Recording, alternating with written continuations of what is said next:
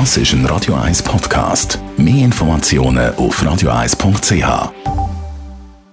Die grünen Minuten auf Radio 1 werden präsentiert von Energie 360 Grad. Nachhaltige Energie und Mobilitätslösungen für die Welt vom Morgen. Energie360.ch ja, für fossile Energieträger wie zum Beispiel eben Benzin oder Gas zu ersetzen, wird häufig auf Elektrizität gesetzt. Für dass es aber keinen Verlagerungseffekt gibt, muss der Strom natürlich aus erneuerbaren Quellen kommen. Andreas Krise von der Umweltarena, wie setzt sich denn der Strommix zusammen? In der Schweiz wird fast 60 Prozent vom Strom mit Wasserkraftwerken produziert. Genau ein Drittel stammt von den vier Atomkraftwerken. Gaskraftwerke und Solaranlagen tragen mit je 4% zur Stromproduktion bei. Kirchverbrennungsanlagen, Biomasse sowie Windkraftanlagen machen zusammen nur insgesamt 1% aus. Also ein bunter Mix, wobei eben Wasser und Atomkraft über 90% ausmachen. Genau. Der Bund plant die Atomkraft als nicht erneuerbare Quelle bis 2050 Stück für Stück zurückzufahren und durch erneuerbare Quellen zu ersetzen.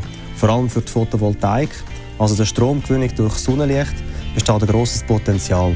Gemäss dem Bundesamt für Energie können allein von den Gebäuden 67 Terawattstunden Solarstrom produziert werden. Das entspricht 110 Prozent der gesamten Stromproduktion von heute. Damit der Wert auch erreicht wird, muss jedoch Zubauraten sich verfünffachen.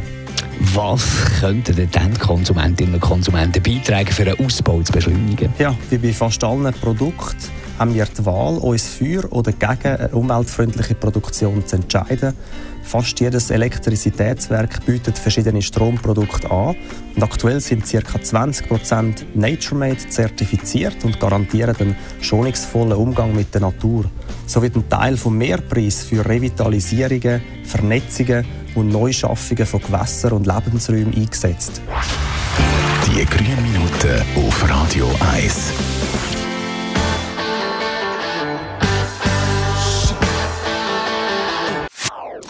Das ist ein Radio 1 Podcast. Mehr Informationen auf radio1.ch.